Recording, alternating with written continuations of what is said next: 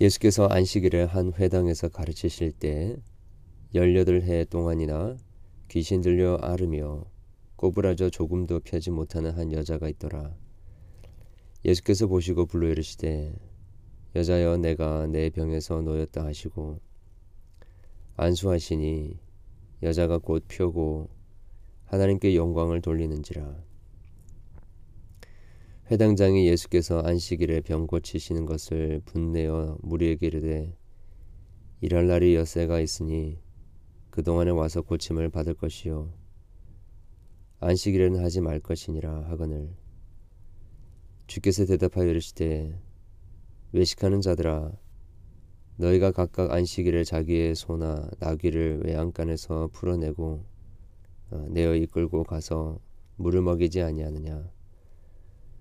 그러면 18해 동안 사탄에게 매임바 된 이 아브라함의 딸을 안식일에 이 매임에서 푸는 것이 합당하지 아니하냐. 예수께서 이 말씀을 하심에 모든 반대하는 자들은 부끄러워하고 온 무리는 그가 하시는 모든 영광스러운 일을 기뻐하니라. 그러므로 예수께서 이르시되 하나님의 나라가 무엇과 같을까? 내가 무엇으로 비교할까? 마치 사람이 자기 채소밭에 갔다 심은 겨자씨 하나를 같으니 자라 나무가 되어 공중의 새들이 그 가지에 깃들여였느니라. 또 이르시되 내가 하나님의 나라를 무엇으로 비교할까? 마치 여자가 가루 서말 속에 갖다 넣어 전부 부풀게 한 누룩과 같으니라 하셨더라. 아멘.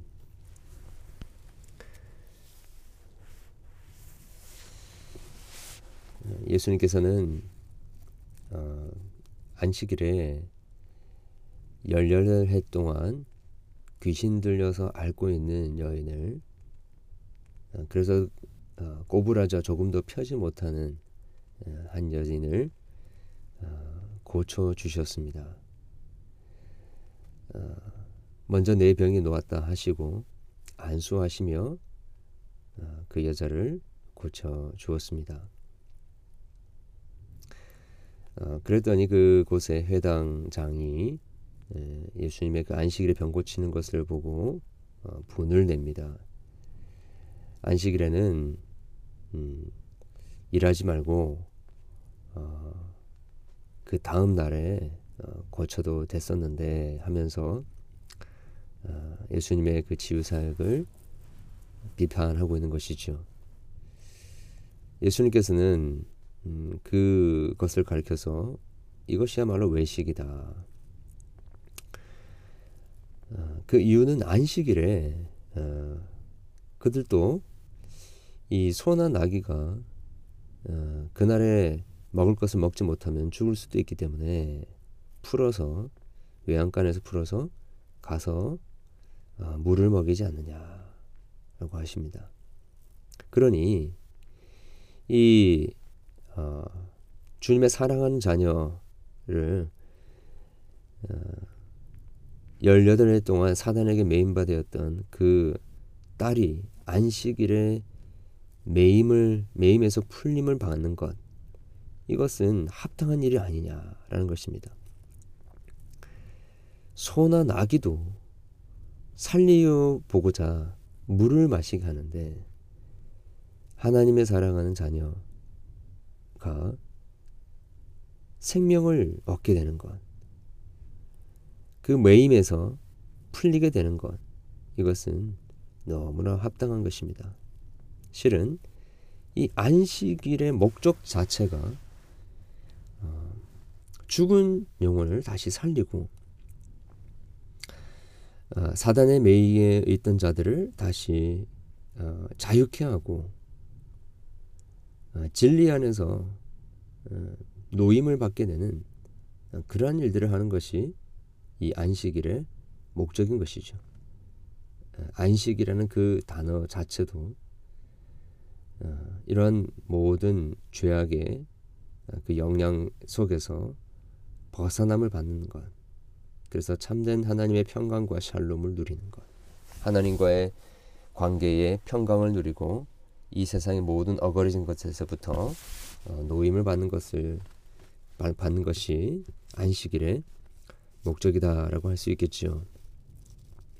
그런데 이것을 알지도 못하고 그 안식일의 주인 되신 예수님께 비난하고 있었던 것이 바로 이 당시 종교 지도자들의 기만이었고 또 외식이었다라는 것입니다. 우리는 여기서 신앙의 핵심, 모든 종교와 또 제도의 핵심은 죽은 자를 살리는 것임을 기억해야 할 것입니다. 율법이 존재하는 이유도, 또 종교적 제도와 시스템이 존재하는 이유도, 교회의 법이 필요한 이유도 모두 한 영혼을 살리기 위한 것이다 라는 것을 기억해야 하는 것입니다. 우리는 이런 회당장과 같은 그러한 이야기들은 하지 않겠지만 우리도 모르게 하나님의 일들을 감당한다 하면서도 정작 우리가 집중해야 할 죄인들을 회개케 하고 그들로 예수 그리스도를 믿게 하고 그리스도 안에서 참된 자유를 누리게 하고 하나님께서 이 땅에 이루시고자 하시는 그 천국의 역사, 즉 은혜의 해가 이루어졌다라는 그 영적 희년이 이제 왔다라는 것을 우리가 선포하지 못하고 그러한 관점을 가지지 못하고 그냥 교회의 일들 또 우리 매일매일의 그러한 일들에 갇혀서 하나님께서 하시고자 하시는 일들을 우리가 바라보지 못할 때가 많다라는 것입니다. 지금 참 잃어버린 한 영혼, 상심한 한 영혼, 정말 영적인 케어가 필요한 그 한 영혼, 그 말씀으로 주님 앞에 나와야 할 영혼이 있음에도 불구하고 우리는 우리의 매일의 삶의 그 일들, 먹고 자고 입고 하는 그러한 것들에 대한 걱정으로 참 한 영혼을 주님 앞에 돌아오게 하는 일들에는 관심을 가지지 못할 때가 많다라는 것입니다. 이런 우리의 참 연약한 본성들을 우리 같이 하나님 앞에 회개했으면 좋겠고 우리가 받은 이 영원한 생명이 정말 한 영혼에게 경험되어질 수 있도록 하는 일에 우리 같이 집중할 수 있기를 원합니다. 이 생명의 일이 아니고 다른 일들 때문에 그런 것, 그 생명의 일들을 우리가 등한시한다라고 한다면 우리 모두는 이 회당장과 같은 당시 종교 지도자들과 같은 외식하는 자가 되게 되는 것입니다. 우리 오늘 말씀에서 마지막 부분에 이야기하고 있는 것처럼 하나님의 관심은 하나님의 나라입니다. 예수님께서 이 땅에 오셨을 때에 그리고 은혜의 해를 그 영적인 희년을 선포하시고 바로 그 희년의 성취가 지금 예수님이 공적 사역을 시작할 바로 그때에 시작되었다라는 것을 믿고 그때부터 시작된 하나님의 나라의 그 확장과 그 전진에 대해서 우리 모두는 관심을 가져야 하는 것입니다. 하나님의 나라는 작고 미미해 보이지만 그 이스라엘의 시골 마을에서 시작되었지만 그 하나님의 나라의 복음은 어느새 온 세상의 땅끝에 심겨져서 많은 새들이 깃드는 큰 나무로 자라간 것입니다. 마치 적은 누룩이 그 반죽 덩어리에 순식간에 전체에 퍼지듯이 하나님의 나라는 그렇게 강력한 침투력을 가지고 하나님이 창조하신 모든 세계로 번져져 가는 것입니다. 그런데 그 일이 어떻게 이루어집니까? 복음 전파로 이루어집니다.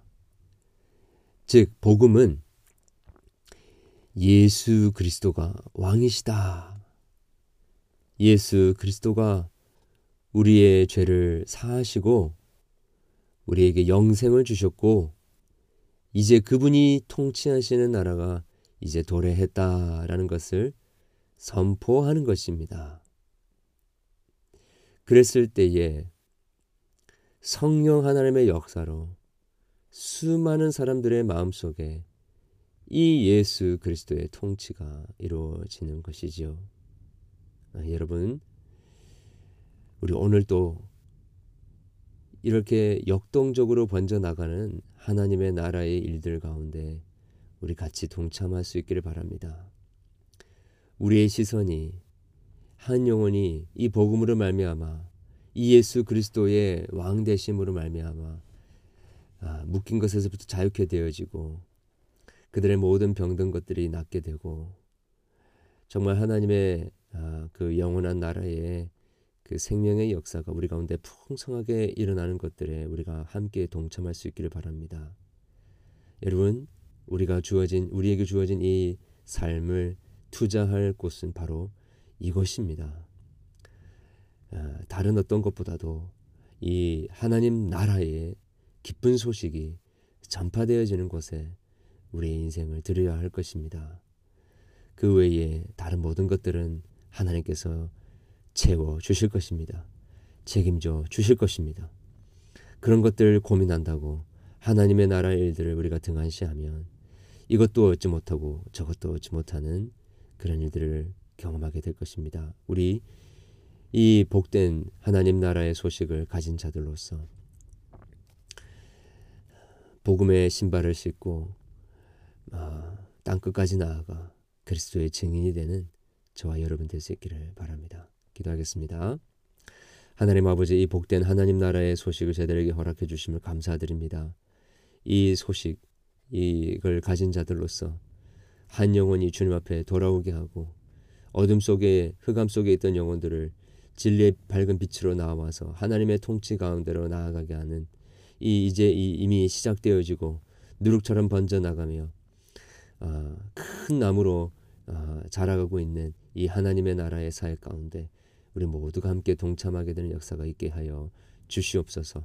다른 인간적인 일들, 우리가 돌봐야 할 그 일들을 하면서 이 하나님의 나라를 위한 일들을 잊어버리지 않도록 도와주시고, 우리가 자녀를 키우고 양육하고 또 우리 가정의 일들을 감당하고 돈을 벌고 직장 생활을 하고 또 사람들과 관계하는 그 모든 목적이 이 하나님 나라의 복음의 전파를 위한 것임을 저희들이 오늘도 잊지 않고 이 하나님 나라의 운동에 참여할 수 있도록 도와주시옵소서.